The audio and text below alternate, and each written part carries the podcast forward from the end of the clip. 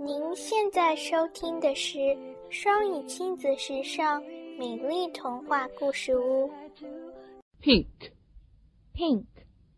粉红我们的生活是丰富多彩的，周围的一切有各种各样的颜色。小朋友们，你们最喜欢什么颜色呀？现在我们来学习几种颜色的英语说法。